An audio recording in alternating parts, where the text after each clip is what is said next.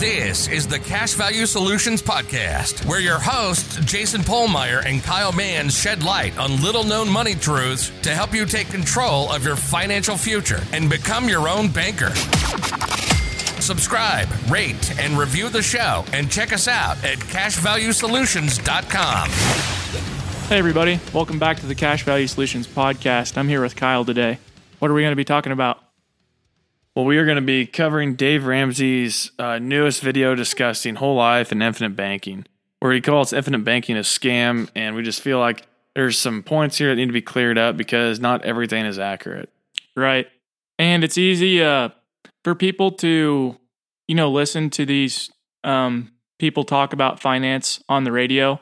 And, you know, you hear a lot of things they say, it sounds good. And then they talk about something like whole life where maybe they aren't um, quite as knowledgeable, and they say some things that just aren't true. So we want to we want to provide the details on why that is for you guys, or not why it is, but but what he does get wrong. Yeah, so we'll get started and we'll just kind of play from the beginning here and go along with it. Jason is with us in Detroit. Hi, Jason. Welcome to the Dave Ramsey Show. Hey, Dave. Thanks for taking my call. How are you? Better than I deserve. How can I help? Well, I had a question for you. Um, I've been working with a financial advisor who's given me some advice, and I follow the show. I'm on baby step seven currently. Um, but he presented me with an idea that was a little outside the box. And I have term life insurance. I've been anti whole life, but he presented me with this infinite banking concept. Jesus, you're um, kidding me. Money. Yeah, I have excess money in a savings account and looking to rebalance my portfolio to get it to work a little bit harder. Wow. But my risk tolerance is a little bit low. And he showed me how you can do this where you overfund the whole life policy, yeah. you can access the money, you break even in year seven, and then yeah. the dividend outruns what you put into it. Yeah, it's a it set. doesn't seem like a terrible idea in that regard, but I just wanted your your take on yeah. why you know that might not be the best. So our first cut here, where we're going to discuss you know what, what we've just listened to, we want to first say that Dave Ramsey is talking to a certain group of people here.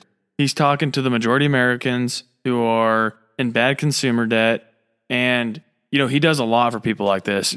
Dave has a great strategy of getting people out of debt and then staying out of debt. And he's great at motivating them to do this as well. Yeah. He's really good at doing that. Yeah. So they're we're not saying that Dave Ramsey is dumb. He's obviously a very smart businessman worth hundreds probably hundred million dollars or better. So that's that's not the attack here. We just uh, we just want to clear this video up for you guys and to kind of start off with. Um, Dave has no idea what um, the caller is going to be using this money for. What what he would use this policy for. He just goes into starting saying, "Oh, you know, this is bad." Right. I mean, the the caller says he's on baby step seven, and you know this is Dave Ramsey's um, program, so he has a little idea of where he's at financially. Um, the caller says that he wants to rebalance his portfolio and stuff, and um, aside from that, we don't know whether this guy's a business owner, an employee. We have no idea how this policy would be used, and Dave doesn't ask that either. Um, on a side note, Whole life insurance can be an excellent asset as part of a portfolio, though, um, as a great alternative to bonds and portfolios. So it could do a tremendous job of helping this guy rebalance his portfolio. Well, the the problem is that you, where it gets confusing is that, um, God, he's selling a dividend. A financial advisor? Is this, this is an insurance guy. Well, he's he's both. They have, you know, it's one of the bigger companies. Um, yeah, like Northwestern a, Mutual or Prudential. Exactly. Yeah. yeah. Okay. He's an insurance guy. He's not a financial advisor. Okay, I was about to okay. Say. So, because those are both mutual companies. Now, uh, there are two types of life insurance companies: mutual and stock. Okay. Likely, okay. you bought your term unless you bought it from him, from a stock company. A stock company, stockholders own the insurance company a mutual company, which is Pru and Northwestern State Farm is mutual, is the policy holders are actually the stockholders. Okay? Okay. Yep. So when the company makes a profit, the policyholders receive a dividend as if they were a stockholder and received a dividend. Does that make sense? Yep. Yep. Now, follow the math here. If you are the owner of the company and you're also the customer of the company, and the only place the company gets money is from the customers that are owners, and they give you money from a profit, by definition, that means it's because they took too much from you as a customer. There wouldn't have been a profit otherwise. Okay. So the IRS has deemed, consequently, that mutual life insurance company dividends are not dividends in the true sense of a dividend, that instead they are, and this is the IRS's language, they are instead a refund of a deliberate overcharge. So they overcharge you in order to give you some money later to make you feel like you're making money off of them. And it's absolute hogwash. It's a pass through. Okay, I think we should stop the video here, Kyle. Dave goes on uh, in the beginning talking about mutual companies, Prudential and Northwestern. And I only bring this up because Dave goes on about this later in the video. But Prudential is a stock company. They have been since 2001. So I want to be clear about that. Dave further goes on to say then that dividends are a deliberate overcharge. Now, I, I think that he's doing an okay job of describing dividends, but he is using a little bit of misleading um, terminology here to make you think that it's it's this terrible thing when actually a dividend is a great thing. You want to have the company share the profits with you, which dividends are profits, excess profits that the company has generated. And if they aren't generating dividends, that's a bad thing for you because then your policy is growing Yeah. by a lesser amount. He also, dividends are a really good thing. He also makes it sound like that the insurance company only makes money from you, and that's just not the case. Yes, they take your money as premium and they invest it, Absolutely. but they're investing in real assets such as real estate, business, bonds.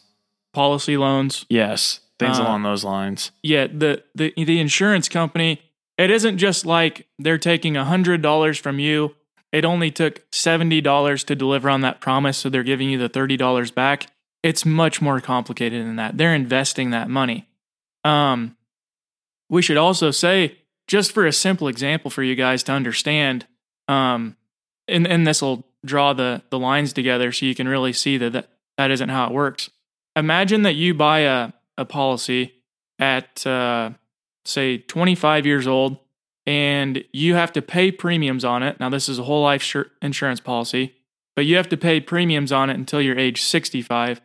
And let's say it had a million dollar death benefit, and over that time, between age 25 and age 65, you paid $300,000 in premium.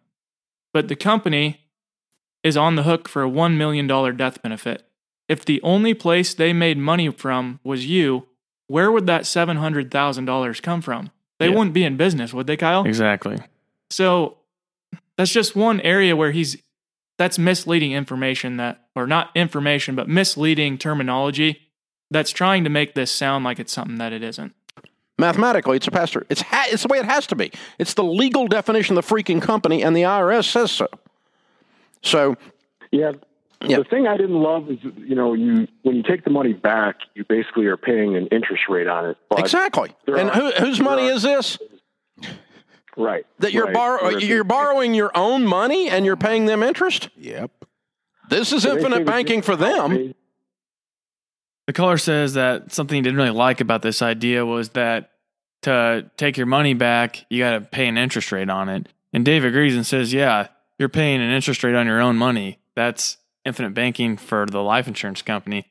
But the truth is, we're using the life insurance company's money. We're using OPM, other people's money here. Yep, it's not your money. You aren't paying interest on your money. No, and we use policy loans so that our money sits there and grows at uninterrupted compound interest. That's that's the beauty of the system. Absolutely. And you can you can take that um idea and then then you start to see what opportunity cost is, okay? Because if if you withdrew your money, it wouldn't be un, um earning uninterrupted compound interest.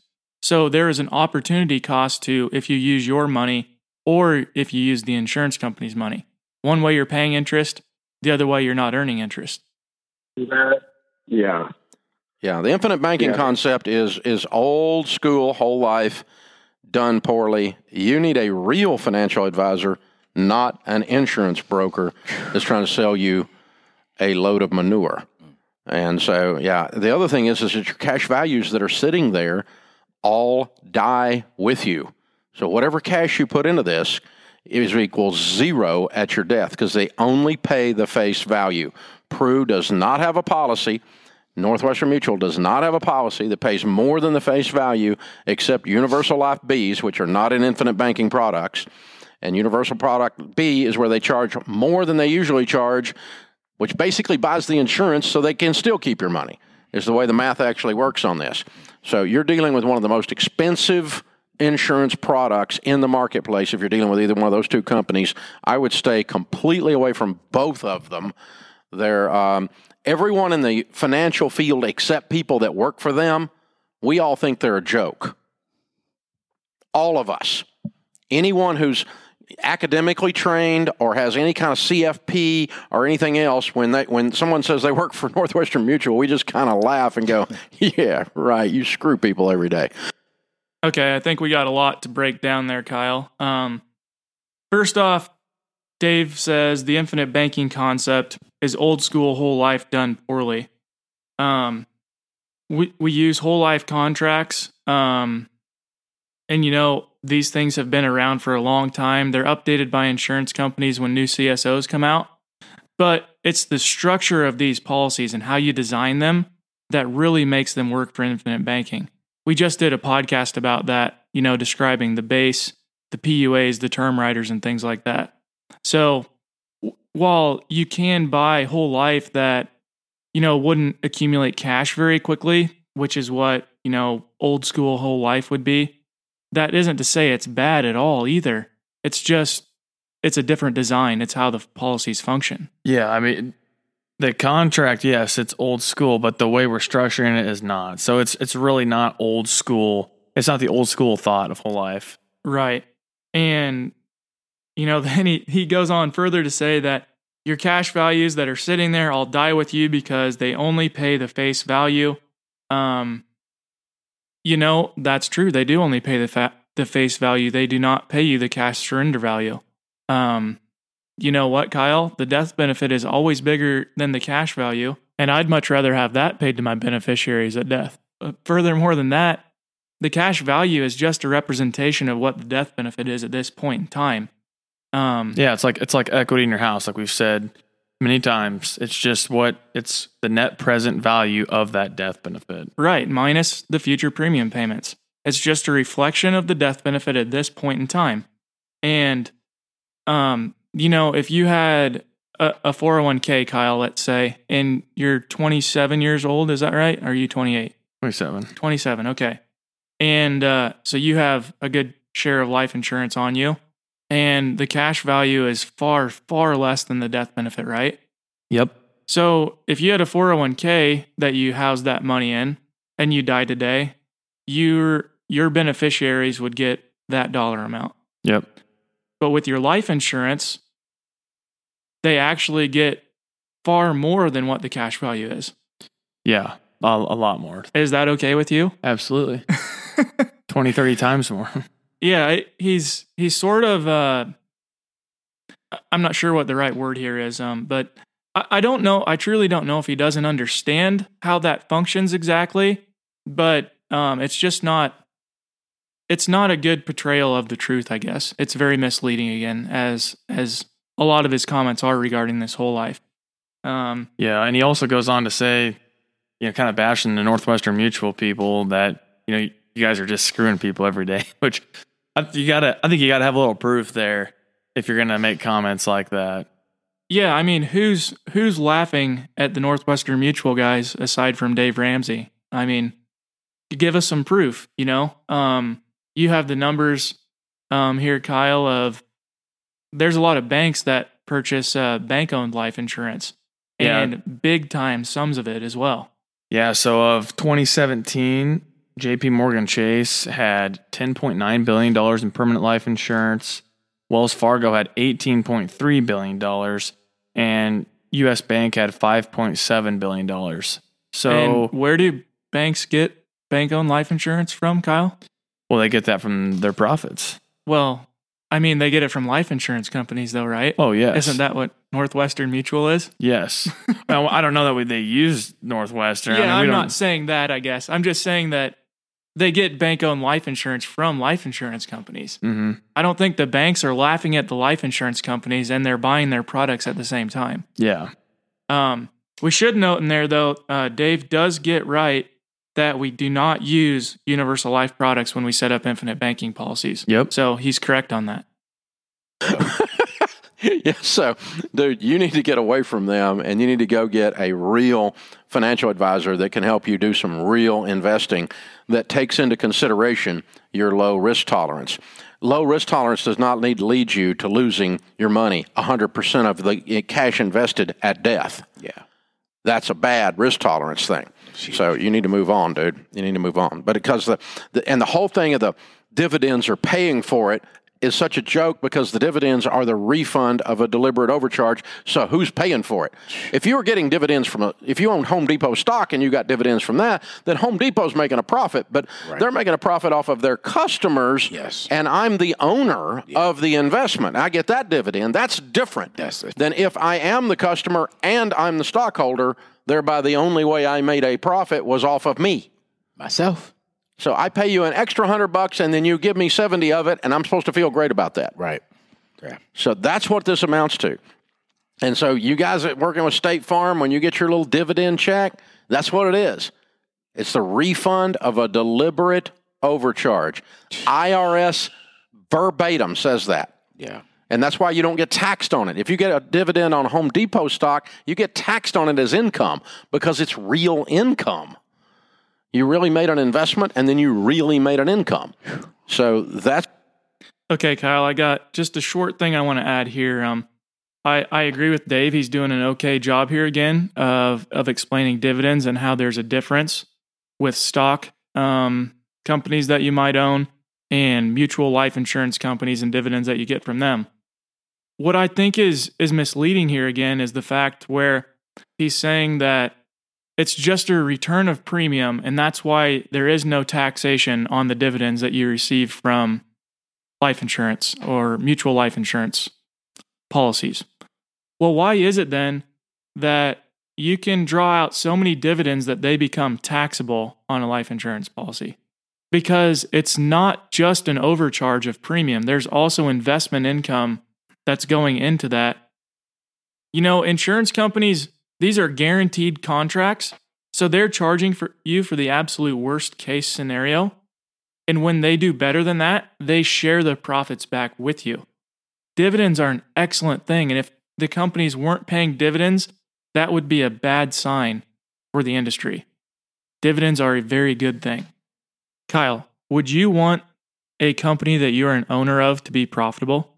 I'd want them to be as profitable as possible. Well, dividends are a very good sign of, of that. Absolutely. They're returning you profits from the company. that's what's going on with that stuff. And so do not buy anything in the life insurance world based on dividends. Uh, you look at the price, look at the structure of the policy, and uh, you'll usually find that mutual uh, companies, by the way, are the higher priced. Yeah. So when you go to a quote service like a Zander Insurance and you get quoted on term life insurance, you're going to find no mutual companies in the 42 different companies that they give you a quote from Yeah. because they're not competitive. That's it. Why? Because they charge more so they can give some of it to you back later and make you feel like that you got something.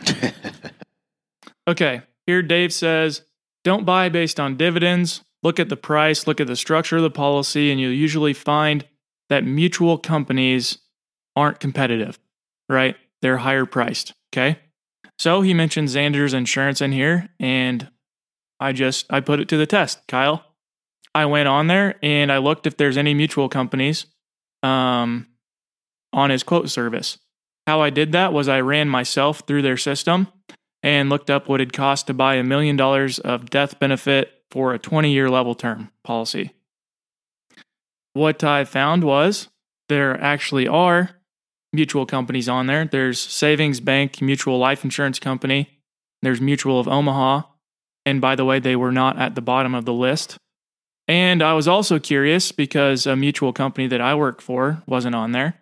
So I ran myself with Penn Mutual, uh, and they came in at $384 annually, which is seventh best from the best price that was quoted on Zander's insurance of $363.60.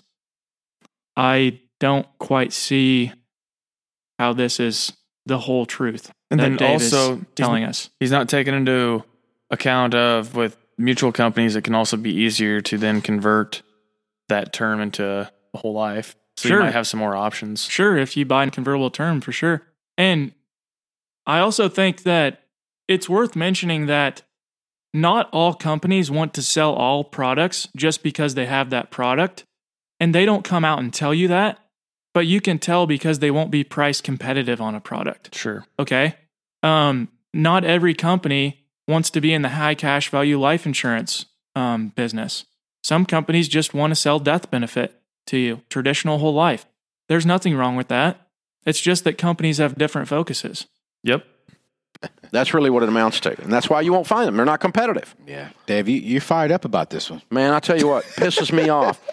Infinite banking my butt. Oh, okay, Dave. Infinite banking is for them. yes. The only listen, the only thing you that that agent has for his whole life is a need for your commission to be paid to him. Absolutely. That's the only whole life thing that is involved here. Uh, the, this, these products are horrendous. Yeah. And, uh, you know, it, it, it's bad enough when they feed on the middle class, but that guy's a baby step seven, man. He's probably a millionaire. Yeah. And, and, and they create such a jumbled word picture that you can't cut through the BS. And yet, you know, the thing about him, he- he- here's, did you notice what happened with him? This is interesting.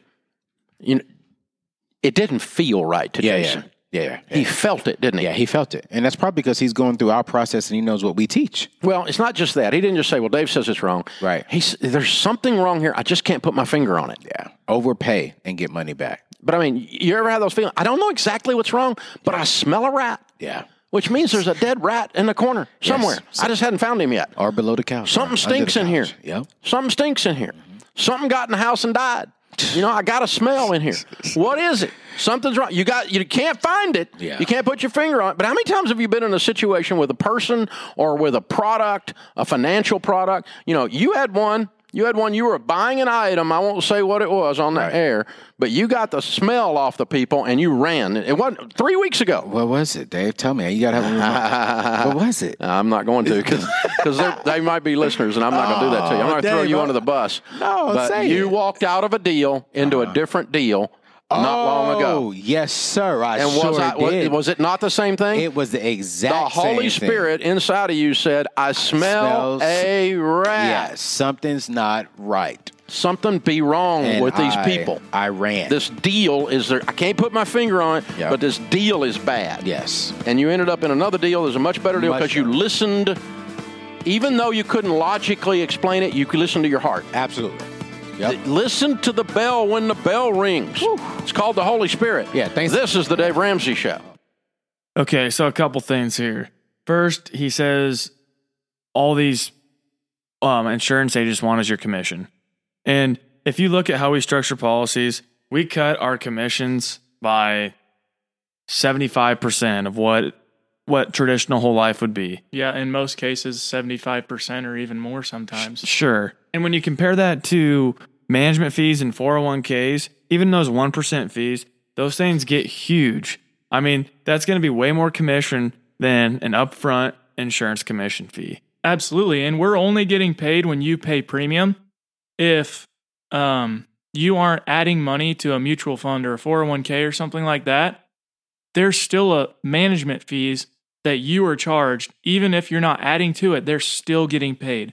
Yeah. So so that's a little misleading there. And then kind of the second thing is Dave opened up this with the guy saying, "Oh yeah, I've heard of infinite banking," and he says Jesus, you know, cursing in Jesus' name, and then here at the end, he's like, "Oh, you felt the Holy Spirit in you." That you smell a rat. It's like, okay, what are we doing here? We're saying that we're this, you know, huge Christian, but we start off with um, you know, cursing Jesus. So I, I feel like that's not very consistent. And Dave is, you know, he's well known in churches, and he that's that's one of his big target market is churches.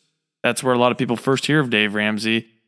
Yeah, and so this podcast isn't meant to be calling out Dave Ramsey. This is just meant to shed some light on what is truth behind what's being said on the radio where who knows how many thousands of people are listening and you know what is false okay Th- this isn't uh, meant to be anything more than that hopefully this provided value to you guys and this is going to help your decision making in the future so that's all we've got today Thanks, guys, for tuning in this week, and we'll be back next week. This was the Cash Value Solutions Podcast. Remember to subscribe, rate, and review the show. Check us out at cashvaluesolutions.com. And don't forget to tune in next week.